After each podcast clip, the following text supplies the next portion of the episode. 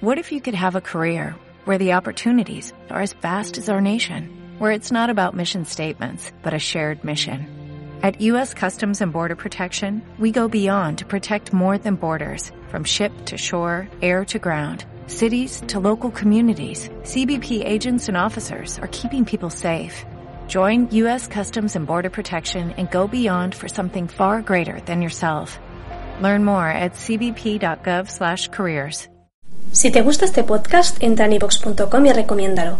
Así le ayudarás a que gane visibilidad en la mayor biblioteca de audio a la carta en castellano, donde además encontrarás centenares de programas de radio, monólogos, audiolibros, conferencias y otros muchos audios de diferentes temáticas. Ah, y recuerda que iVox es con V. Muchas veces los adultos no se dan cuenta cuán difícil es para un niño un joven oír constantemente que es un estúpido, que no tiene nada en la cabeza o hasta que da asco. Yo crecí convencida de que no servía para nada, de que no había absolutamente nada que pudiera hacer bien y que nunca llegaría a lograr demasiado en la vida.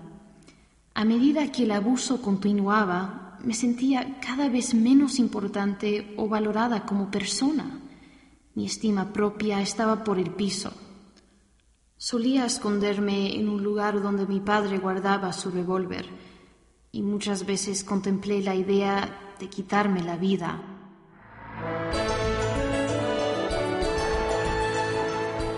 Críticas constantes, negligencia, rechazo, aislamiento, todo encaja dentro de lo que se da en llamar abuso emocional, el tema de esta edición de La Familia de hoy, un programa de servicio público originalmente escrito en inglés y producido en los Estados Unidos, dedicado a analizar importantes temas morales y sociales. Les habla Omar Canals, quien estará con ustedes durante la próxima media hora.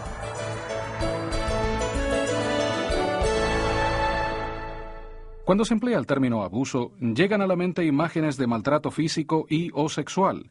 No obstante, los expertos están llegando a la conclusión de que el tipo más común y a menudo más dañino es el abuso emocional.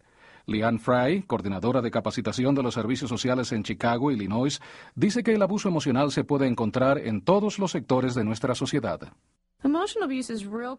El abuso emocional es cosa común. Es bien sabido que el abuso emocional transciende todos los niveles socioeconómicos, raciales, culturales y étnicos. A este tipo de abuso no se le puede considerar aisladamente de todos los demás. En todos los tipos de maltrato conocidos en la sociedad, en el maltrato físico, en el maltrato sexual o en la negligencia, siempre hay un cierto grado de abuso emocional. ¿En qué consiste el abuso emocional? Tal vez resulte difícil definirlo. Lo que una persona pueda calificar de conducta abusiva a otra tal vez lo vea como algo aceptable. La manera como una persona se comporta es el reflejo de sus principios individuales. Resulta fácil decir que está mal golpear a alguien o abusar sexualmente de otra persona, pero es difícil decir que la manera como una persona trata a otra es correcta o indebida. También resulta difícil definir el abuso emocional puesto que se trata de algo tan intangible. Cuando se produce un acto de abuso físico, la víctima puede decir sucedió en tal fecha, en tal o cual momento. Sin embargo, cuando el abuso es emocional, la víctima tal vez ni se dé cuenta de lo que está aconteciendo, de la misma manera que la persona responsable quizás no llegue a darse cuenta de que está abusando. Como consecuencia es muy difícil probar el abuso emocional, y se cree que la mayoría de los casos nunca se dan a conocer.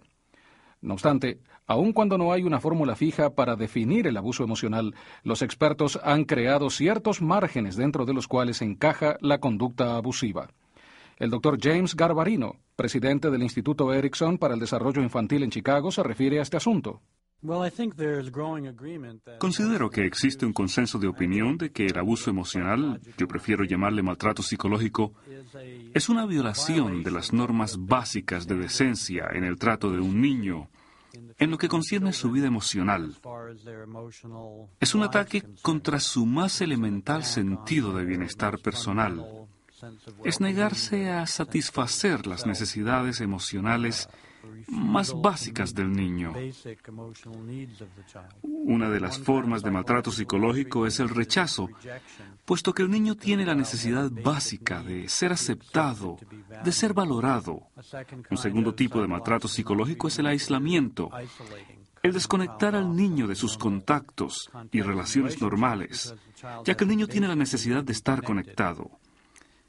Un tercer tipo es el corromper, o sea, orientar al niño indebidamente en el aspecto social, enseñarle a caer en prácticas totalmente inapropiadas para un niño, ya que éste tiene la necesidad básica de ser, hasta cierto grado, como cualquier otra persona, de ser aceptado en la comunidad. Otra forma de maltrato psicológico es hacer caso omiso del niño, en otras palabras, no prestarle atención porque el niño tiene la necesidad fundamental de que se le considere si es que va a desarrollarse normalmente. Esto nos da una idea de algunas de las formas más comunes de maltrato psicológico, cada una de las cuales está relacionada con la falta de capacidad o de disposición para satisfacer las necesidades emocionales básicas del niño. Otra forma de abusar psicológicamente de otra persona es por medio del miedo que se le infunde a través de amenazas o de intimidaciones verbales. Más allá de la forma que tome el maltrato psicológico, puede llegar a tener un efecto por demás nefasto en la víctima. Uno de los aspectos más terribles del abuso emocional está en cuán común es. De acuerdo con el doctor Garbarino, cuando se comete un solo tipo de abuso, generalmente toma la forma de abuso emocional, y cuando se da un caso de abuso sexual y o físico, es acompañado por el abuso emocional. Realmente considero que es la categoría más seria dentro de lo que llamamos abuso infantil y negligencia. La mayoría de las personas, si lo piensan bien, lo reconocerán fácilmente. Los niños que se rompen un hueso no acusan ningún problema permanente en su desarrollo, puesto que esas fracturas fueron el resultado de un accidente. Pero cuando alguien ataca a un niño y le rompe un hueso, el problema serio no es el hueso en sí, sino la realidad de que una persona se siente tan negativamente hacia él que llega al extremo de causarle dolor. Lo que indica la acción es más doloroso que la acción en sí. Lo mismo sucede con el abuso sexual. La mayoría de los actos de este tipo no ponen la vida de la víctima en riesgo ni acarrean consecuencias físicas permanentes, pero lo que causa más daño es el mensaje que se desprende de la acción. Lo que el causante siente por la víctima, la degradación, el hecho de que tiene poder sobre ella y que puede hacer con ella lo que se le ocurra. Eso es lo más penoso. Gary Mugridge, director ejecutivo del Centro de Apoyo Familiar de Ogden, Utah, dice que el maltrato psicológico es la más dañina de todas las formas de abuso. Pienso que el abuso emocional es mucho más dañino que el abuso físico. Las marcas, las cicatrices y las fracturas del abuso físico con el tiempo se superan, pero las huellas que el abuso emocional deja en la víctima permanecen con ella por el resto de su vida. Las personas que fueron abusadas emocionalmente a muy temprana edad, cuatro, cinco o seis años, nunca dejarán de tratar de satisfacer la expectativa de sus padres o de otras personas, puesto que no tienen buena estima propia. No se sienten bien hacia sí mismos. Esas son marcas que el niño llevará consigo a lo largo de su vida. Todos, en determinado momento, decimos y hacemos cosas que tienen características abusivas. En casa hay reglas, y mientras vivas bajo este techo obedecerás mis reglas. Y si no estás dispuesto a seguir mis reglas, tendrás que encontrar otro lugar donde vivir. ¿Entendido? ¿Puede considerarse esto como abuso emocional?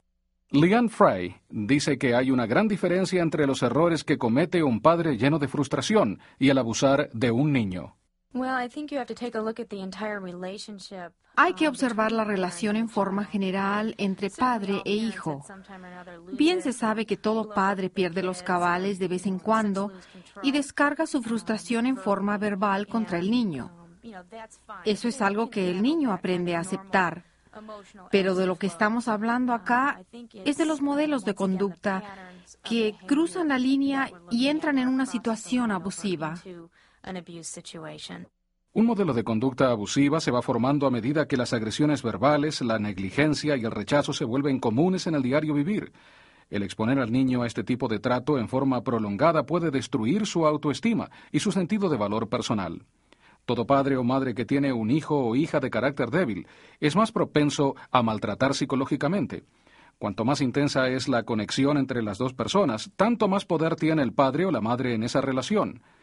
Al crecer esta influencia también crecen las consecuencias del abuso o el mal uso de ese poder. En la mayoría de los casos, los niños son las víctimas del abuso emocional y los padres los abusadores. Típicamente, los niños reciben la mayor parte de la información por sí mismos de sus padres, puesto que, por lo general, dependen totalmente de ellos para su desarrollo físico y emocional. Este tipo de vulnerabilidad hace que los niños sean blancos fáciles del abuso emocional. Sin embargo, los niños no son los únicos que padecen de maltrato psicológico. Entre sus víctimas se encuentran personas de todas las edades y de ambos sexos. Siento deseos de llorar y no dejar de llorar. Estos son extractos de un diario escrito por una mujer que fue abusada tanto de niña como de mayor. Las cosas que escribió reflejan el dolor que sienten muchas víctimas de abuso. Algunos días, cuando mamá me llevaba a la escuela, me gritaba y me gritaba. Muchas veces entraba llorando al salón de clase. Tal vez me lo merecía. No sirvo para nada y a nadie le gusto. Me odio a mí misma. Quisiera desaparecer o morir.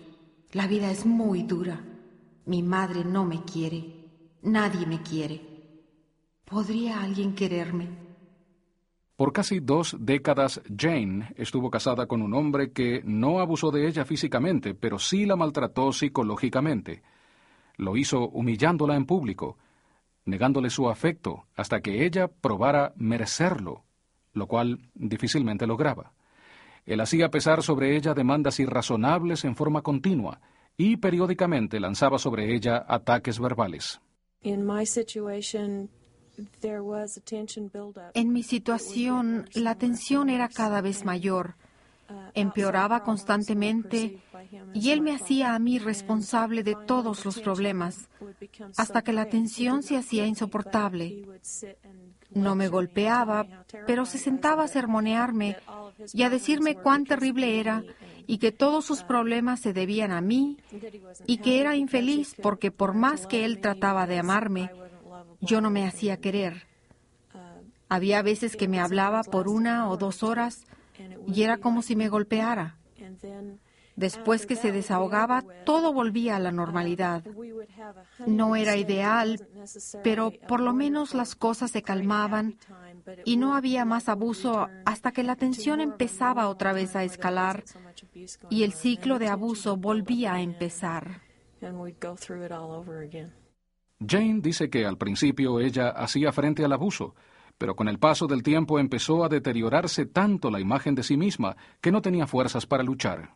El fracaso que se siente como persona le hace pensar que no merece estar en este mundo, que no es digna de que se le reconozca como un ser humano, mucho menos como una madre o una esposa.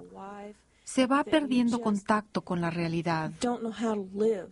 Cuando los niños son abusados, se ven atrapados en una situación de la cual no creen tener escapatoria.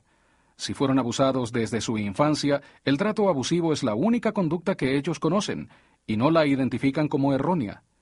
Es difícil aceptar que una persona mayor permita que se abuse de ella, pues se diría que ella tiene que tener suficiente experiencia como para no permitirlo, pero a menudo la víctima permanece con quien abusa de ella.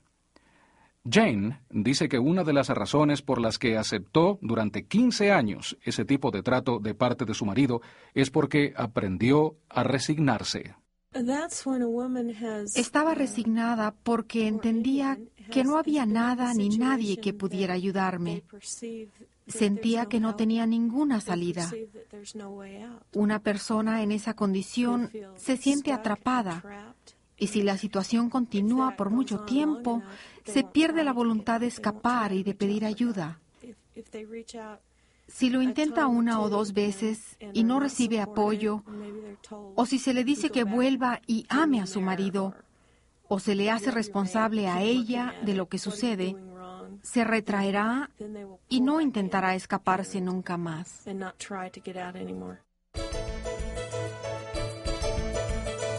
Están escuchando La Familia de Hoy, un programa de servicio público dedicado a analizar importantes temas morales y sociales. En esta edición nos estamos refiriendo al abuso emocional. En la segunda parte de este programa habremos de considerar las razones por las cuales hay personas que abusan psicológicamente de otras y cómo se puede romper el ciclo de abuso emocional. La mayoría de las personas que causan abuso emocional dicen sentir amor e interés por aquellos a quienes maltratan. Entonces, ¿por qué abusan de ellos? Leanne Fry, coordinadora de capacitación de servicios sociales, dice que hay padres que abusan emocionalmente de sus hijos por diversas razones. Ante todo, muchos casos de abuso infantil se presentan en forma de ciclo y tal vez el padre o la madre estén repitiendo el mismo tipo de trato que recibieron de sus padres en el pasado y que aún no hayan podido superar. Si nunca tuvieron ejemplos en su propia vida en cuanto a cómo criar con afecto y cómo disciplinar a un niño, les resultará difícil saber qué hacer cuando lleguen a ser padres. No dispondrán de los elementos que necesitarán para crear una relación positiva con sus propios hijos. También se debe considerar que estos padres están bajo una enorme cantidad de presión. Generalmente no se trata de un solo problema o de un asunto en particular que esté afectando a la familia, sino a una multiplicidad de problemas de orden económico, problemas de divorcio o de relación familiar, problemas de abuso de drogas o de alcoholismo que ejercen mucha presión sobre la familia. Puede ser una combinación de cosas lo que hace que un padre o una madre pierda el control, o puede ser una sola gota la que rebase la copa. En otros muchos casos de abuso, la atención se centra en el niño por una razón particular. Tal vez porque el niño le recuerda a la persona a alguien en la vida de esta, como un exnovio o el mismo padre del niño que ya no viva con ellos. Y así se le carga al niño con la culpa de la desdicha de la madre. Gary Magridge, del Centro de Apoyo Familiar, añade que también puede haber abuso cuando los padres no saben cómo ver la realidad desde el punto de vista de sus hijos. Esa es otra de las causas principales del abuso infantil, la negligencia o el abandono. O sea, cuando los padres no entienden a sus hijos o se olvidan de cómo sentían ellos cuando eran niños, los temores y los desafíos de la infancia y la adolescencia. Cuando un padre pierde ese sentido de integración con sus hijos, le resultará sumamente fácil abusar de ellos emocionalmente. El doctor Joel Kovitz, psicólogo de Brookline, Massachusetts y autor del libro Emotional Child Abuse, The Family Curse, el abuso emocional, la maldición familiar, dice que considera la falta de respeto una de las raíces del abuso psicológico. El abuso es el resultado de la pérdida de respeto hacia los hijos como personas. Y así empiezan a crearse choques entre nuestra manera de ser y la manera como son ellos. Yo diría que esa es una de las raíces o de las maneras fundamentales de desembocar en el abuso, no respetando quiénes son o no pudiendo verles como personas diferentes y autónomas. Uno de los principales atractivos de los seres humanos es que somos todos distintos. Somos distintos a nuestros hijos y ellos son distintos entre sí. El verlos de esa forma hará que los padres dejen de abusar de sus hijos. La mayoría de los abusos a los que me refiero en mi libro son precisamente el resultado de no poder ver a los hijos como individuos y forzarlos a hacer lo que nosotros pensamos que es correcto. La manera más eficaz de interrumpir el ciclo de abuso es en el abusador cuando una persona tiene ciertas tendencias de maltratar a otros, generalmente es capaz de romper o por lo menos alterar ese ciclo. Lo primero que puede hacer es educarse en cuanto a lo que constituye una conducta apropiada y lo que es una conducta abusiva. El doctor James Garbarino, del Instituto Erickson, dice que tal programa es vital porque la mayoría de los abusadores ni siquiera se dan cuenta de que están maltratando psicológicamente a otras personas. La mayoría de las veces no se dan cuenta y cuando ven un programa en video con casos de abuso emocional, recién en ese momento se identifican con ese tipo de conducta. Hasta ese momento no eran conscientes, pero al ver a otra persona actuar de ese modo, llegan a reconocerse a sí mismos. Esa es una reacción común en padres y educadores cuando se ven expuestos a programas sobre maltrato psicológico. Pero hay personas que sí se dan cuenta. Hay personas que hasta se deleitan en causar dolor emocional en los niños. Pero los casos más frecuentes son los de personas tan controladas por sus propios impulsos o por sus propios sentimientos que no se dan cuenta de lo que les está sucediendo. No miran el rostro del niño. No ven las cosas desde la perspectiva del niño. Cuando una persona reconoce su conducta abusiva, hay muchos lugares a los que ella puede recurrir por ayuda. El doctor Garbarino dice que la primera fuente de ayuda está en uno mismo, que debe dialogar consigo mismo. Tal vez debe empezar por escribir lo que siente o lo que piensa sobre la manera como trata a otras personas, pero la mayoría de las personas decidirán que necesitan a alguien que les ayude. Cambiar no es fácil. Y ya sea que esa persona sea el cónyuge, un ministro religioso o un consejero profesional, la persona generalmente necesita ayuda cuando está tratando de hacer cambios fundamentales en sus principios y en su conducta.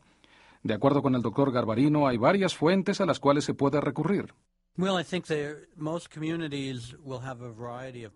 La mayoría de las comunidades ofrecen varias posibilidades. A menudo habrá programas relacionados con las escuelas, habrá ministros religiosos, grupos de asesoramiento clínico, centros de salud mental administrados por la comunidad, habrá grupos de prevención de abuso infantil, grupos con nombres tales como enfoque familiar, apoyo familiar, recursos familiares, la Asociación Cristiana de Jóvenes y la Asociación Cristiana Femenina. Será diferente en cada comunidad, pero en la mayoría de los lugares existen agencias públicas o particulares a las que se puede recurrir, como por ejemplo a una clase de orientación para padres.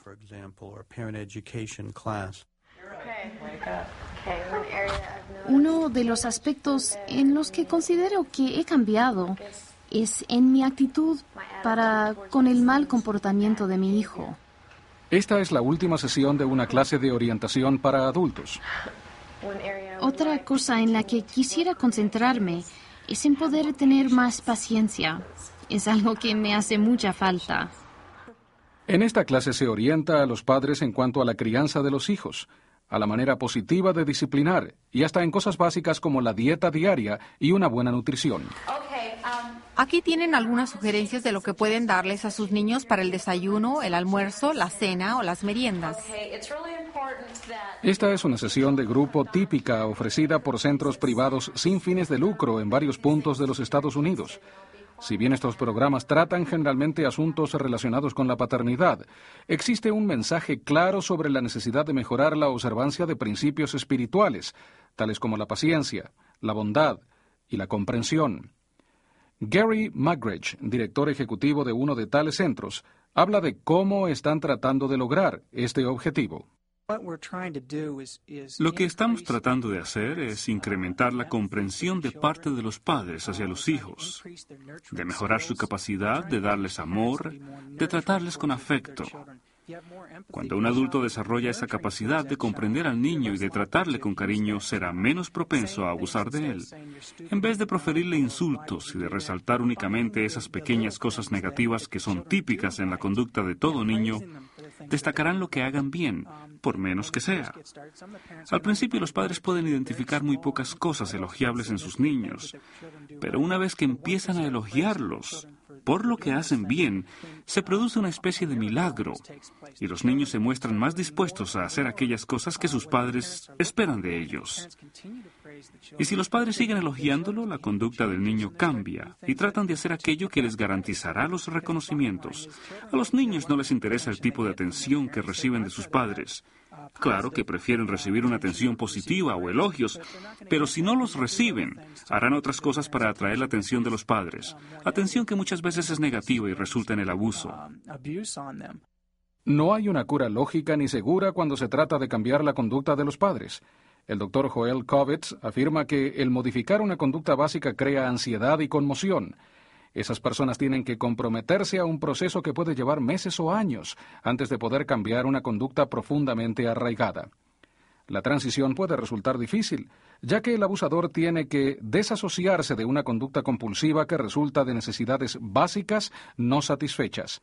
Pero sí se puede cambiar, o por lo menos modificar ciertas tendencias, y el basarse en un aspecto espiritual puede facilitar ese cambio. Cuando una persona busca en su interior, explorando los principios y actitudes personales y los de aquellos a quienes ama, esa persona estará dando el primer paso hacia el cambio. El doctor Kovitz dice que una manera en que los padres pueden tratar de modificar su conducta hacia sus hijos es reconocer que, a fin de satisfacer las necesidades de ellos, de los hijos, también deben satisfacer las propias, tanto las emocionales como las espirituales. Cuando pienso en el tema del abuso emocional, me doy cuenta de que tiene que ver, por un lado, con aceptar la responsabilidad de ser un padre o una madre, y por otro lado, la responsabilidad de ser un adulto y de tener necesidades propias que atender. A las dos cosas se les debe dar la misma importancia. Las necesidades de los hijos deben ser tenidas en cuenta por lo menos en el mismo grado que las personales. Y hasta pienso que las de los hijos deben recibir mayor atención. Después de todo han sido los padres quienes decidieron tener hijos y no los hijos quienes decidieron tener padres. El doctor Kovetz dice que la paternidad es un arte, es algo que aprendemos a lo largo de la vida y todos vamos a cometer errores. No hay nada de malo en disculparse ante un hijo por un error cometido. No hay nada de malo en decirle, perdóname, actué mal y trataré de no volver a hacerlo. O reconozco que te hice sentir mal. La próxima vez trataré de ser más considerado. No se trata de ser perfectos como padres. No existen los padres perfectos. Todos somos humanos. Y lo único que podemos hacer es tratar de mejorar nuestro proceder y nuestros hijos pueden ayudarnos a refinar el arte de la paternidad. Y así ellos tal vez lleguen a ser mejores padres que nosotros. Pero se trata de un proceso continuo, un proceso siempre sujeto a cambios. Parte del proceso de modificar la conducta implica desarrollar nuevas prácticas. Una de las cosas que se puede hacer para mejorar cualquier tipo de relación es celebrar la vida de otra persona. El doctor Kovitz dice que en el caso de la paternidad, esto contribuye a criar hijos más saludables desde el punto de vista psicológico. Cuando celebramos un acontecimiento, ya sea que se trate de una graduación o algún otro logro de parte de nuestros hijos, lo que estamos haciendo es recompensar la conducta de una manera positiva. Recompensamos o celebramos el tipo de comportamiento que llevará a que los hijos se sientan realizados al actuar debidamente. El celebrar es una forma de recompensar la clase de comportamiento que hará que los hijos lleguen a ser adultos productivos. Para celebrar la vida de otra persona se requiere la capacidad de demostrar amor incondicional hacia ella, algo que resulta más fácil decir que hacer. No obstante, de acuerdo con el doctor Garbarino, para mantener una relación saludable o positiva entre padres e hijos, ese tipo de amor es obligatorio. El amor tiene que ser incondicional. Todos los niños necesitan que se les acepte. Hace algunos años alguien me comentó haberle preguntado a un grupo de jovencitos si pudieran hacerle a sus padres una pregunta importante que comúnmente no se atreven a hacer. ¿Cuál sería esa pregunta? La gran mayoría de los jóvenes dijo que la pregunta sería, ¿me quieren realmente? Es muy difícil sentirse totalmente querido, especialmente un jovencito que sabe que no siempre actúa como se espera de él, que no siempre obtiene las debidas calificaciones, que ve que su cuerpo está cambiando, que es torpe, que comete errores. Estos son los que necesitan una mayor dosis de aceptación. Si los padres pueden ofrecérsela, podrán esperar muchísimo de su hijo o de su hija.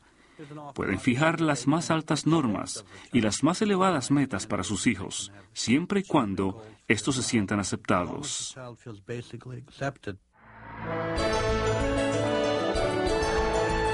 Y así llegamos al final de esta edición de La Familia de Hoy, un programa de servicio público producido originalmente en inglés, el cual llega a ustedes mediante el auspicio de la Iglesia de Jesucristo de los Santos de los Últimos Días. El productor ejecutivo del programa es Jerry Pond. Les habló un servidor, Omar Canals. Si desean obtener una copia escrita de este programa, sírvanse escribir a La Familia de Hoy, 50 East North Temple Street, Salt Lake City, Utah, 84150.